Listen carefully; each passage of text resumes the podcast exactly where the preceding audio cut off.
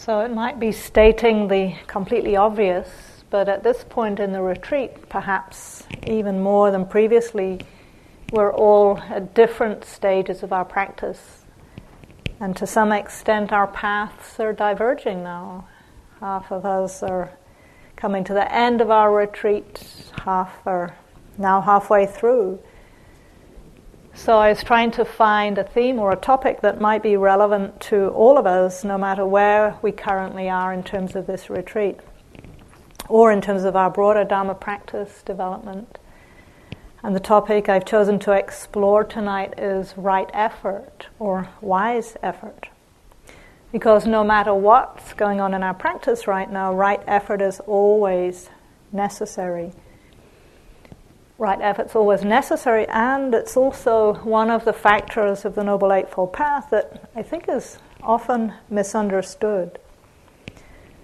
So, just before we go any further into the topic, I thought to take a moment just to pause and notice when you hear this phrase, right effort, if there are any particular responses in the body, the heart, the mind. Just a moment of silence now to notice.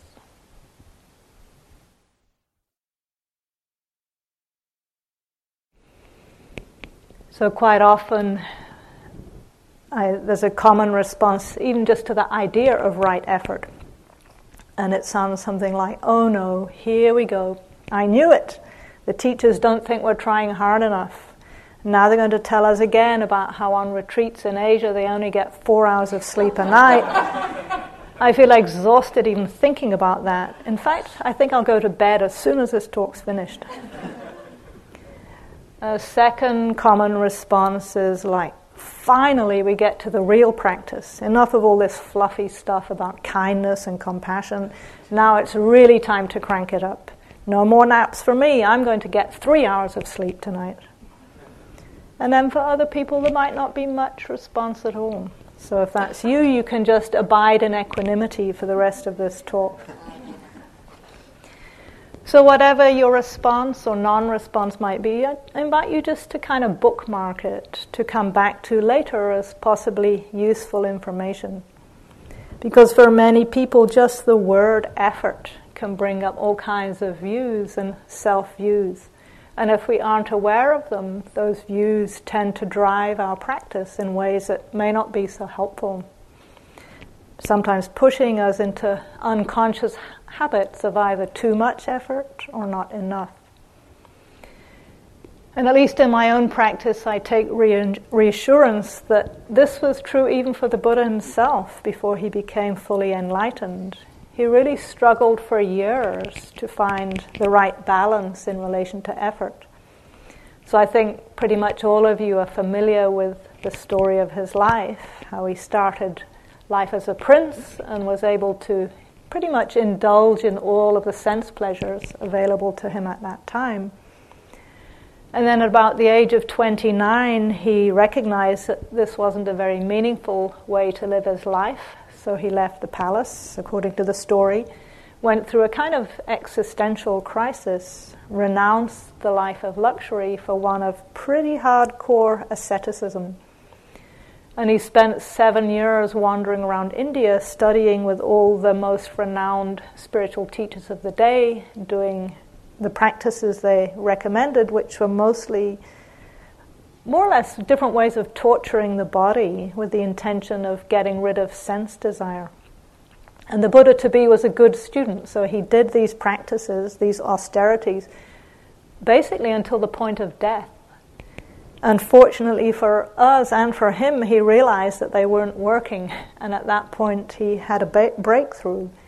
He decided to take a little food, recover his strength, and he, as he was reflecting on where his practice had gone off balance in some way, he remembered a memory he'd had as a child, an experience he'd had as a child when he was six or seven. Supposedly, he was sitting in the cool shade of a rose apple tree. And he remembered being a young boy and slipping into some deep concentration. And the profound peace of mind was very pleasant. And he realized that this pleasantness had been the missing piece in his quest. This mental, refined mental state was the missing piece. And it said that not longer after this memory, he um, became the Buddha. He attained full realization. He woke up and achieved complete freedom of heart and mind. So it's significant then that the first discourse he gave after his enlightenment was a teaching on what he calls the middle way, finding the balance between extremes of self indulgence on one hand and self torture on the other. And I think most of us can understand self indulgence, the tendency to make uh, uh, too little effort. But when we hear about physical self torture, that might seem bizarre to us because it's not so much part of our culture today. But what is very common is what Joseph Goldstein refers to as psychological self torture, where so many of us are, are our own worst enemies, constantly judging and criticizing and undermining ourselves. So, even though we might know intellectually that all of the Buddha's teachings are framed around balance, this middle way between self indulgence and self torment, it can be surprisingly difficult to find that balance in relation to effort. And again, perhaps because our dominant culture is one of perfectionism and competitiveness, striving, busyness, idealism, when we hear the phrase right effort, it can easily trigger a sense of self judgment, not good enough. At least that was true for me early on in my own practice. Whenever I heard this phrase, right effort, I'd immediately think blood, sweat, and tears. And I completely missed the right part, fixating on the effort part with grim determination. And I don't think that's unique to me. There's some way that we do seem to be very binary creatures, and we tend to approach everything we do in this very binary way of all or nothing then we get caught in ideas of good and bad, and right and wrong, and success and failure. So, the first step in working with right effort is to be able to recognize our own default tendencies. Because most of us do tend to default more to one end of the scale than the other, either pushing too hard or taking it just a little bit too easy. So, to begin with, I'm going to say a little bit about how each of these default imbal- imbalances can show up in practice and ways that we can bring them back into balance. But there's a challenge here because some of what I say tonight is going to be more relevant for the people who tend to be too tight, and some is only going to apply to the people who tend to be too loose. And so whenever I give this talk, I wonder how can I get the relevant bits to be heard by the relevant people? because I know from my own experience that we tend to listen to talks very selectively and we tend to hear only the bits we want to hear, which tend to be the ones that reinforce our existing conditioning. So, in relation to effort, the too tight people hear the instructions for the too loose people and decide they need to work much harder and the too loose people hear the instructions with the too tight people and are happy that they can slack off even more. so, part of right effort is seeing, making the effort to try to not do that, and see if you can take in those instructions that will help you find more balance. Okay, so first, the common tendency of making too much effort often shows up, especially early on in the retreat, if you can remember back there, that, intent, that tendency towards intense striving, trying extra hard in every sitting, forcing ourselves to focus continually on the breath and dragging our attention back over and over and over. Likewise, in the walking, trying extra hard, fixating on every single step, pushing ourselves to get up super early every morning, stay up late every evening. But the tension that that produces, if it's not done skillfully, makes all of that effort unsustainable. And so, before too long, we usually collapse into a phase of exhausted apathy and we're more or less forced to take a period of recovery. And then the whole cycle starts all over again. We push too hard, we collapse. We recover a bit, we push too hard, we collapse. And we swing back and forth between striving and apathy, striving and apathy, striving and apathy. And this imbalance is so common that I think of it as what I call the superhero to slug syndrome. So we force ourselves into superhero mode out of an unconscious fear that unless we're giving 110% effort all day long, we're going to stall completely and become that loathsome slug that we used to be, which ironically is often what happens because we exhaust ourselves in the effort to be superhuman and then we burn out and fall back into slug mode. So, if perhaps you recognize a tinge of this pattern in yourself, it's really important not to take it personally. Many of us have spent decades steeped in values of busyness and achievement and perfectionism. So it's not surprising we would bring these same values, this goal oriented attitude, to our practice. So we bring this goal oriented attitude, and then the flip side of expectation is disappointment, self judgment, and doubt. Energy can get consumed by anxiety, wondering if we're doing it right. We get caught in comparing mind, even though we have no clue what's going on actually in other people's minds. So, this over efforting often results in feelings of inadequacy and self hatred and unworthiness, and then there's more trying too hard and more judging and so on. So we want to take a lot of care to recognize when we're forcing the practice in some way on the big picture and moment to moment. So, for example, at the end of a sitting, when the bell rings, notice what happens. If there's a tidal wave of relief, that might be a sign that they may have been making too much effort. Because in reality, the moment before the bell rings and the moment after the bell rings are equal opportunities to be mindful. And maintaining a more relaxed continuity of awareness is much more sustainable energy wise than a kind of stop start practice. So, again, mindfulness is really the first step to help us come out of this cycle of over and under efforting.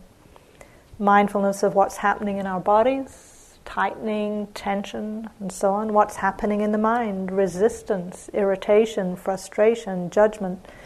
And then again, that important question how are we relating to this experience? What's the attitude in the mind about what's happening? So we're training to recognize when there's some background sense of wanting or expectation, or perhaps not wanting or resistance. And then we can bring in the investigation factor and to see if there is some kind of identification or conditioning that's underneath the over efforting. We might ask ourselves, what do I think would happen if I didn't make so much effort? Or who would I be if I didn't make so much effort? And then just listen for the intuitive answer. And sometimes we can touch into a deep rooted fear of some kind. And if so, can we hold that with compassion rather than taking it personally? So, in some ways, this practice of finding balance is a practice of listening. And in the Buddha's own teachings, there's a well known metaphor for this. There's a discourse that describes how one of the Buddha's students had been a musician, a lute player, before he became a monk. And when this man, Sona, became a monk, he was trying really far too hard and wasn't making any progress. So eventually he went to the Buddha for advice. And the Buddha asked him, when you played the lute, if you wanted a good sound, did you tune the strings very tight? And obviously the answer is no. And then he asked a second question if you want a good sound, Do you tune the strings too loose? Again, obvious. We need to tune the strings just right to find that midpoint between too tight and too loose. And I appreciate that metaphor because it's about listening. And in the same way, we need to train ourselves to listen to our own bodies and hearts and minds, to recognize what for us is too tight or too loose. So we're listening to our inner experience and our outer experience to know what's appropriate, balanced effort for us. But then, even after we've found that midpoint, we have to keep checking because just like with the lute, we don't tune an instrument once and then that's it. We have to keep retuning it. Just like our practice, conditions are constantly changing. So, what's right effort now in this sitting will be different in the next one. It'll be different in the walking, different next week or next month, different when we're sick or injured. And some of you here on retreat are working with physical issues and health challenges, visible or invisible. So you need to take extra care to find a balanced approach for you. But whether we have health challenges or not, all of us need to be tuning in to the overall energy of our bodies and hearts and minds so that we can keep adjusting the amount of effort that's needed. Just like driving a car, it's not skillful to be trying to go 90 miles an hour pedal to the metal all the time. Obviously, we need to drive to the conditions so that we don't injure ourselves or others. So, finding balance is this process of listening moment to moment and also recognizing the bigger patterns of how we tend to get off balance. So, so far, I've mostly been talking about the imbalance of too much effort but there are also times when the pendulum swings the other way and we slide into complacency. And for some of us, lack of effort might be more the default. And sometimes this comes up as a kind of backlash from having made too much effort. We hear about the need for effort, for discipline, and something in us consciously or unconsciously rebels, and we retreat back into our comfort zones. And on one level, this is natural. Of course, we love comfort. And I think, given the choice, many of us would quite happily stay in our comfort zones forever if we could. So, one Tibetan teacher famously complained about this with his students. He described how he was constantly telling them to wake up, but he said they were like marsupials and they just kept trying to wriggle back down into the pouch. so, you can get that sense of a part of us would just like to be a marsupial and get back in the pouch and stay there. And perhaps some of you are wondering, well, what's the problem with that? Well, one is it's not possible to stay in our comfort zones. And two, even if it were, the downside is that over time our comfort zones can get smaller and smaller. And we can see this even on retreat, where our options for getting cozier, somewhat limited. Have you noticed? Okay, I'll speak for myself. How quickly we develop strategies for staying comfortable. So we reserve our favorite seat in the dining room, even though we're supposed to be cultivating non attachment and accepting conditions as we find them.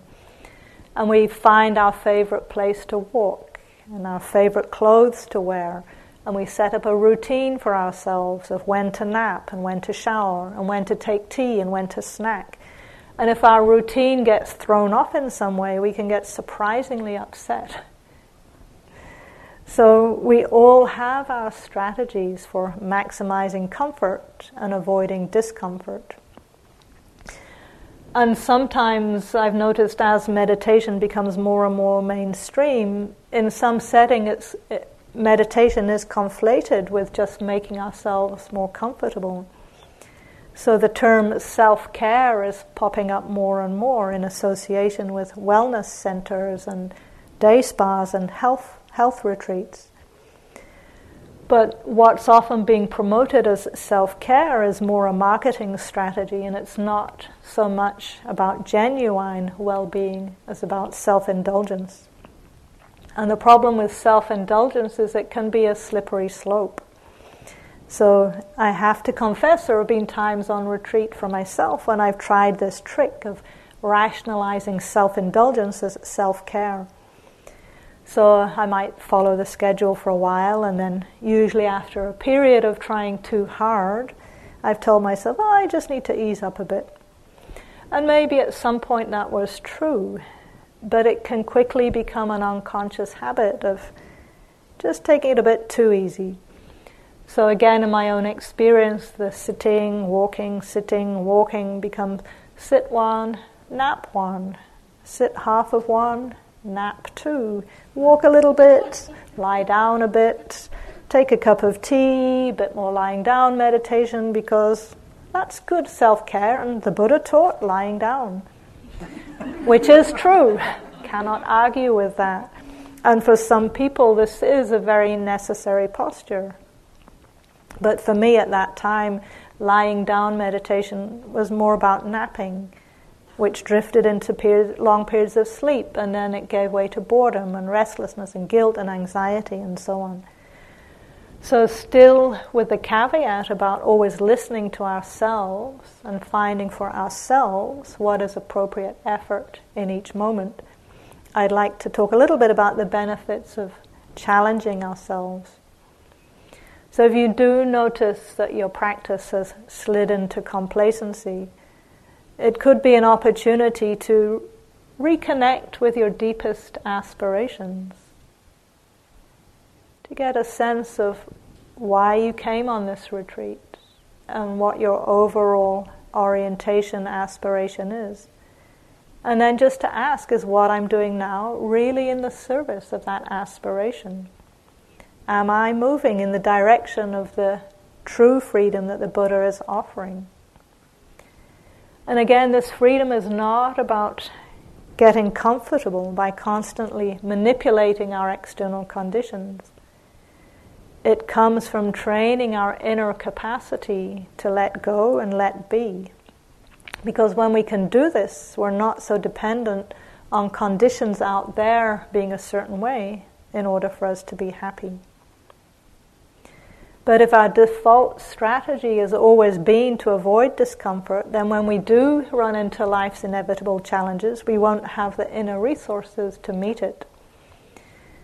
And it's true that here and now in this setting, we can ask for an extra pillow, or take a hot shower, or have a cup of tea, or eat a piece of chocolate, or take a painkiller, or secretly play with our phones, or do pretty much whatever we want to to alleviate the discomfort. But at some point, all of us are going to be in situations where our usual strategies are either not available or don't work anymore. And eventually, all of us are going to have to face into our own aging and illness and dying if we aren't already. So, to use an analogy, it's a bit like lifting weights. I'm not a weightlifter, but we start with five or ten kilo, ten pound weights, and then we gradually build up our strength rather than waiting until we suddenly have to lift 50 or 100 pounds or kilos. And this gradually extending what we think of as possible for ourselves is what builds confidence. And unless we at least try, we never find out what we're actually capable of. So here we have a valuable opportunity to train in stretching our comfort zones. And again, to do this with kindness and humor rather than judgment, recognizing that it's human nature to take the easy option if we have a choice. So let this be a creative exploration of ways we can lessen our attachment to comfort instead of strengthening it. And when we are able to do this, we often experience a deep sense of contentment that is much more satisfying than any of our usual creature comforts are. So, on the physical level, we can gently expand our comfort zones by choosing not to indulge every passing sense desire. And on the mental level, too, we can explore some of the ways we tend to stay within our mental comfort, comfort zones, clinging to our views and opinions, perceptions, judgments, beliefs, identities, and so on. So, as a way of challenging some of those views and opinions, I'd like to take some time now to explore more specifically how the Buddha defined right effort in the context of the Noble Eightfold Path. Because although in English this phrase right effort might have connotations of a forceful, willpower driven straining to achieve something, the actual definition of right effort in the context of the Noble Eightfold Path is much more nuanced. So rather than being a binary, right effort and wrong effort, it has four parts to it. The first two parts are to do with releasing unskillful mind states, and the last parts are to do with cultivating skillful mind states. And that shift from unskillful to skillful mind states is one that we can see on the micro and the macro level of our practice if we look carefully enough.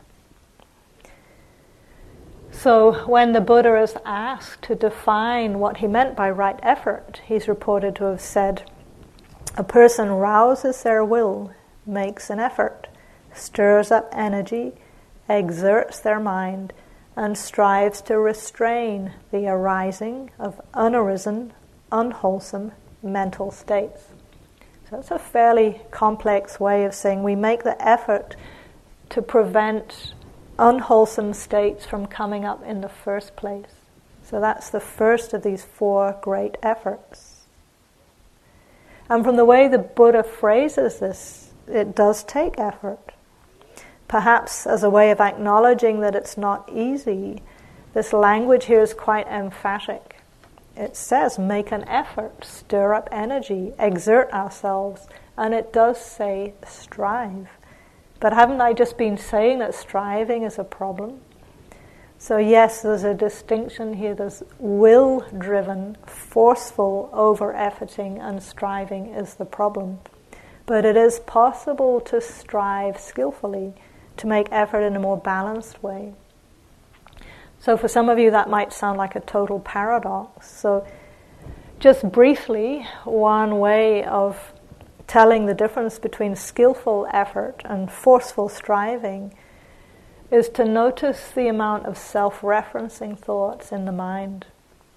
So, if the effort that we're making is accompanied by a lot of thoughts about me and my practice and how well or badly I'm doing, whether I'm looking good or bad, what other meditators are thinking about me, whether I've attained X or Y or Z, and when I'm finally going to get enlightened, and so on, those are all symptoms of unbalanced effort. And in contrast to that, there are times when we might also experience more of an effortless flow, when the practice almost magically seems to be doing itself. This is an aspect of the mystery that Brian spoke of the other night. And at those times, all we really have to do is keep getting out of the way. So I'll say a, a little bit more about that later. For now, I want to just come back to now to the second great effort. So the first one is to prevent unarisen, unskillful mind states coming up. But the Buddha was a realist, and he knew there would be times when, in spite of our best efforts, we do fall into some kind of afflictive state. So the second effort, a person rouses their will, makes an effort, stirs up energy, exerts their mind, and strives to abandon unwholesome mental states that have arisen. So letting go of unskillful mind states that may have come up. Learning to recognize that they have arisen and then knowing how to help them release. And I spoke quite a bit about that in a couple of Dharma talks a while back. So tonight I want to focus more on the last two of these four efforts. Because At this stage in the retreat, the balance between afflictive and beneficial mind states is shifting more to the beneficial side of the scale. This doesn't mean that afflictive states have completely disappeared, never to return. But if there was some way we could take a kind of snapshot of your psyche on day one when you first arrived, and then take another one right now, I'm pretty confident that for every one of you, there'd be a noticeable difference. So the sequence of these four efforts is significant because they describe the overall arc of how our practice unfolds. First, we clear out the afflictive states, and then almost literally, there's more room in the heart mind for the skillful states to come in. So then the third effort is described like this a person rouses their will, makes an effort, stirs up energy, exerts their mind, and strives to develop unarisen, wholesome mental states. So now we're invited to actively cultivate beneficial mind states. For example, the four Brahmavihara of kindness, compassion, joy, and equanimity. And the awakening factors mindfulness, investigation, energy, rapture, tranquility, samadhi, and equanimity. And for some people, this invitation to orient towards skillful mental states can be surprisingly challenging because it can bring us into direct contact with some deep conditioning, deep beliefs about who we are, how the world is, and what this practice is all about. And perverse though it might seem, most of us have a tendency to pay more attention to what's unpleasant and painful than to what's pleasant and beneficial. So, the now well known discovery in neuroscience that our minds have an inbuilt negativity bias. So, as Rick Hanson famous, famously describes it, our minds are like Velcro for what's unpleasant and Teflon for what's pleasant. In other words, we tend to unconsciously cling to difficulties while beneficial experiences barely even register or even slide right off. And when it comes to wholesome mental states, it's precisely because they aren't threatening in any way that it can be easy to overlook them. So we have this basic, almost biological, inbuilt negativity bias. But then on top of that, we also often add a whole pile of social and con- cultural conditioning that reinforces it. At least this was true for me early on in my practice. It took me quite a while to realize that in some way I was suspicious of pleasant experiences, seeing them as unreal and lightweight. And conversely, that unpleasant experiences were, were reliable, real, true, and how it, life is. And all of this was deeply unconscious. I didn't really recognize it until pretty early on in my practice when I got to sit a nine day retreat. Unlike many of those early retreats, the first few days of the retreat were hard. The usual struggle with physical discomfort, mental hindrances, aversion, restless boredom, so on. But on about the fourth day, that suddenly changed, and for a while I sat in a state of real physical ease and mental lightness, even bliss. And I had pretty rarely experienced anything like that kind of pleasantness on retreat before. And of course, because of impermanence, in the very next meditation period, that all changed, and I was back in states that weren't so pleasant. But I heard myself think, I knew it, back to reality. Do you hear that? I was taking my unpleasant experiences to be real and true, and the pleasant ones to be unreal, untrustworthy, unreliable. And that was the first time I saw my own bias towards the unpleasant so clearly. And I started to get curious about these biases. And then I recognized another very fundamental assumption that the spiritual path is supposed to be unpleasant. Because if I was actually enjoying something, then it couldn't be spiritual. And I'm guessing that this came partly from my Christian upbringing, which I mentioned the other day. I experienced it as a kind of Puritanism that tended to equate any kind of pleasant experience, any kind of enjoyment with sin. And again, I want to be clear I'm not saying that this is how all forms of Christianity, that all of them have that attitude, but that was my personal experience of the way that Christianity was presented to me. So perhaps some of you might recognize a similar bias in your own conditioning. However, you were brought up, sometimes there is that bias. So it can be useful to consciously tune in to notice how are you relating to pleasant experiences when they do come up not to go chasing after them holding on to them but when they naturally arise just notice any reactions any conditioning that might be revealed and see if we can more and more open to the full spectrum of our experience and not just fixate on the more unpleasant ones. So, again, this showed to me a belief that the practice is supposed to be hard work. It's supposed to be uncomfortable. It's supposed to be difficult. It's supposed to be painful. And if it's not those things, if it's neutral or perhaps even pleasant, then I must be doing something wrong. I'm not working hard enough, I'm not going deep enough, I'm not seeing clearly enough. So, with that kind of underlying assumption, there's often a lot of resistance, even to the suggestion that joy or enjoyment might be a necessary part of the practice.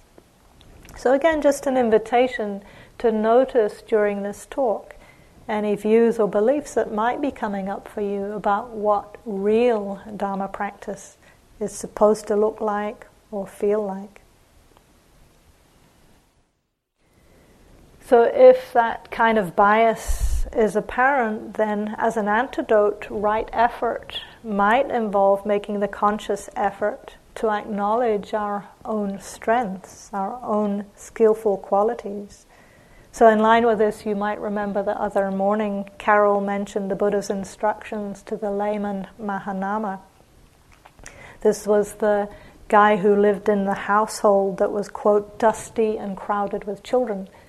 And the Buddha, he went to the Buddha and requested teachings that were relevant for a layman like him. And the Buddha is reported to have told him that he should contemplate six things every day, and that if he did this, he would develop the kind of joy that leads to deep concentration, which in turn leads to clear seeing and to insight.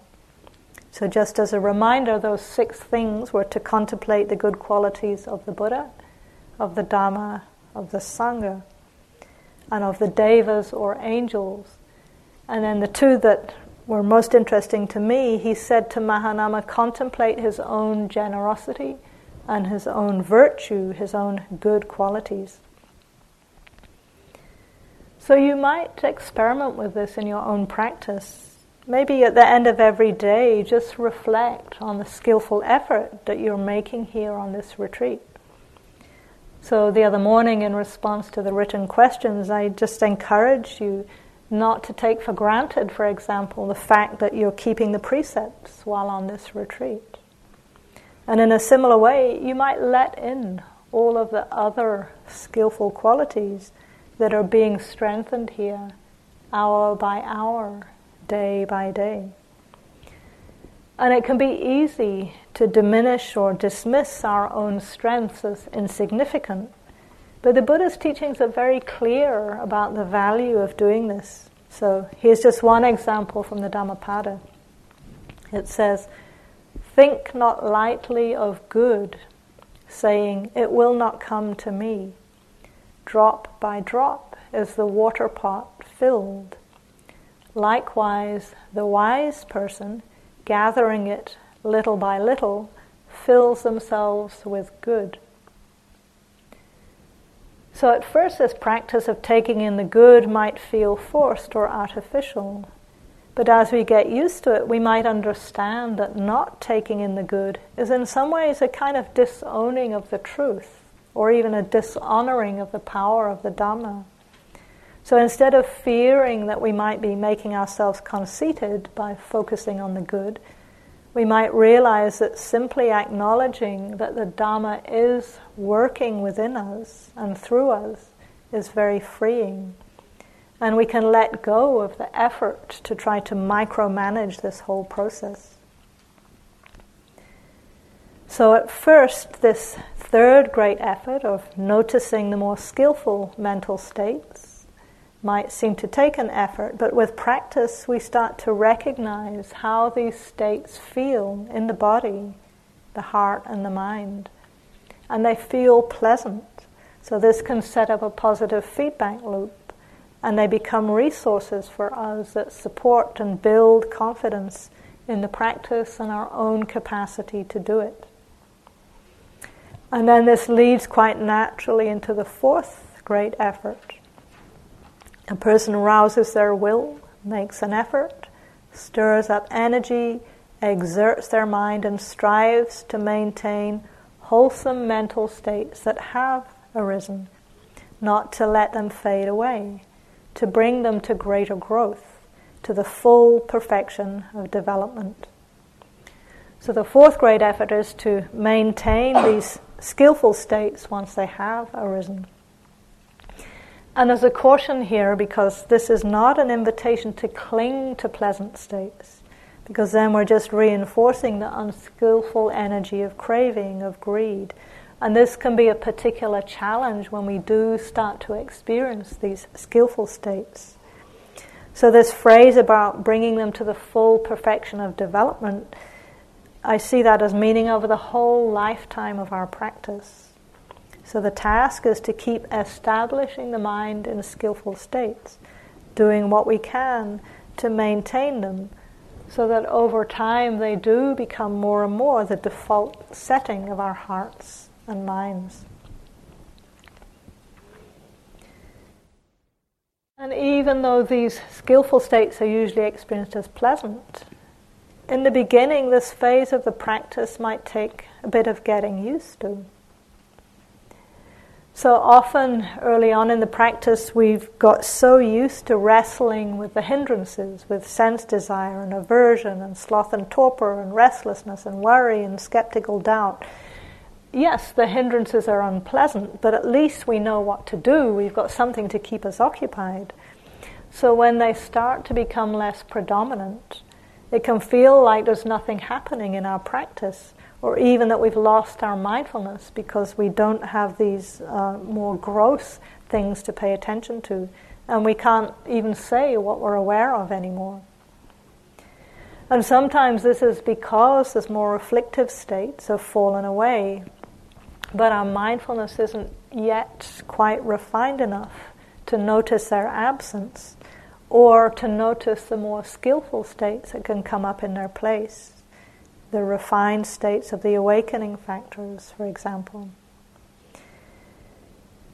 And as we move into this more nuanced and refined terrain, we might start to recognize that we've been unconsciously addicted to the drama of practice, the highs and lows, the roller coaster. We might have been secretly searching for catharsis of some kind, craving intensity, looking for some kind of special experience. And we might even notice some fear in relation to these more balanced and subtle experiences. So sometimes when practice does settle into a more stable and quiet phase, we might start trying to get some of that familiar intensity back by pushing, forcing, striving.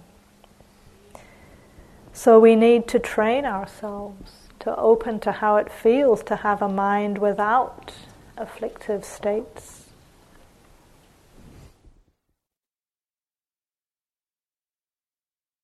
So, this phase of the practice at times can be quite uncomfortable. It can be a phase of transition, and sometimes I think of it as almost like being adolescent again. There's that awkwardness of puberty where we or getting used to our newly adult bodies and hearts and minds. Or perhaps more poetically, I think of it as metamorphosis of like a caterpillar transforming into a butterfly. So you might know when the butterfly first emerges from the cocoon, it needs to rest and to allow the soft structure of its wings to harden before it can fly.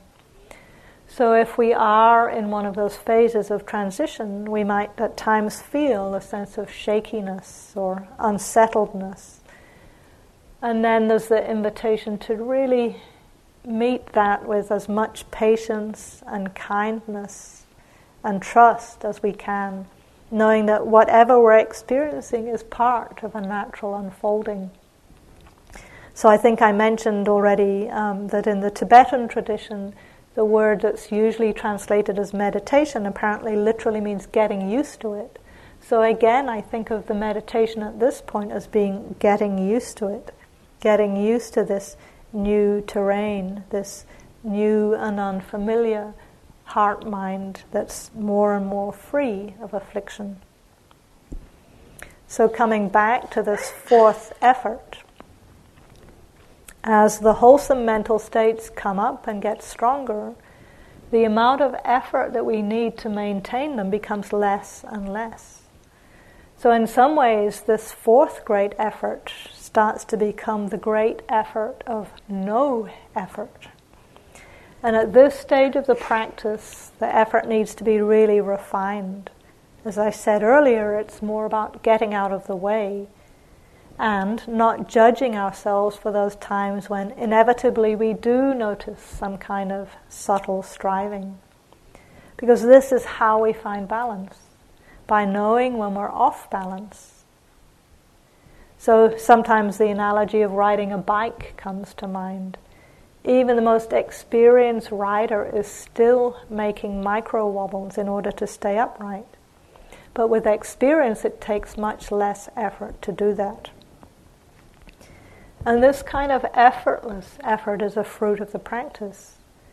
And at times we might experience it as a kind of a positive chain reaction where some of the awakening factors start to develop and quite naturally lead into each other from one to the next to the next in a kind of effortless upward spiral. So, as an image of this, a few years ago, I was um, spending time in New South Wales in Australia, and I may have shared this with you before, but I had an opportunity to spend time camping in a, um, a national park known as the Warrumbungles. And Warrumbungle is an Aboriginal name for um, ancient and jagged volcanic peaks, which are a feature of these areas. So my friend and I climbed up to the top of one of these peaks, and because we were so high, we had an amazing view of various wedge tailed eagles that were soaring on thermal currents just above us. And these birds are huge, they have a wingspan greater than my arm span. And they were so close that I could see all the details of the feathers on their underbellies. And they were just soaring upwards and upwards and upwards. And they almost never even beat their wings. There was just this wide, wide, wide wing soaring, seemingly without any effort whatsoever. So, keeping that image in mind, I'd like to close with a fairly long passage from the suttas. And Dawn shared this in her talk a couple of weeks ago. But I think it's worth repeating because it's such a powerful description of how the momentum of our practice develops quite naturally when we can set up this chain reaction of skillful mind states. It starts with paying attention to our ethical conduct, our sila or virtue, and it leads all the way upwards to the highest state possible, nibbana, in this quote referred to as the further shore. So it says, for a person endowed with virtue, consummate in virtue, there is no need for an act of will. May freedom from remorse arise in me. It's in the nature of things that freedom from remorse arises in a person endowed with virtue, consummate in virtue. For a person free from remorse, there's no need for an act of will. May joy arise in me. It is in the nature of things that joy arises in a person free from remorse. For a joyful person, there is no need for an act of will. May rapture arise in me. It is in the nature of things that rapture arises in a joyful person. For a rapturous person, there is no need for an act of will. May my body be serene. It is in the nature of things that a rapturous person grows serene in body. For a person serene in body, there is no need for an act of will. May I experience pleasure. It is in the nature of things that a person serene in body experiences pleasure. For a person experiencing pleasure, there is no need for an act of will. May my mind grow concentrated. It is in the nature of things that the mind of a person experiencing pleasure grows concentrated. For a person whose mind is concentrated, there is no need for an act of will. May I know and see things as they actually are. It is in the nature of things that a person whose mind is concentrated knows and sees things as they actually are. And the quote then continues through a few more stages and ends with this For a dispassionate person, there is no need for an act of will. May I realize the knowledge and vision of release. It is in the nature of things that a dispassionate person realizes the knowledge and vision of release. In this way, mental qualities lead to mental qualities. Mental qualities bring mental qualities to their consummation for the sake of going from the nearer to the further shore. May we all cultivate the skillful qualities that lead to the further shore. Thank you for your attention. Let's just sit in silence for a moment.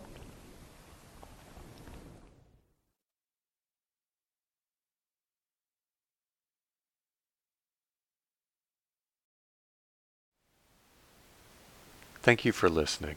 To learn how you can support the teachers and Dharma Seed, please visit dharmaseed.org slash donate.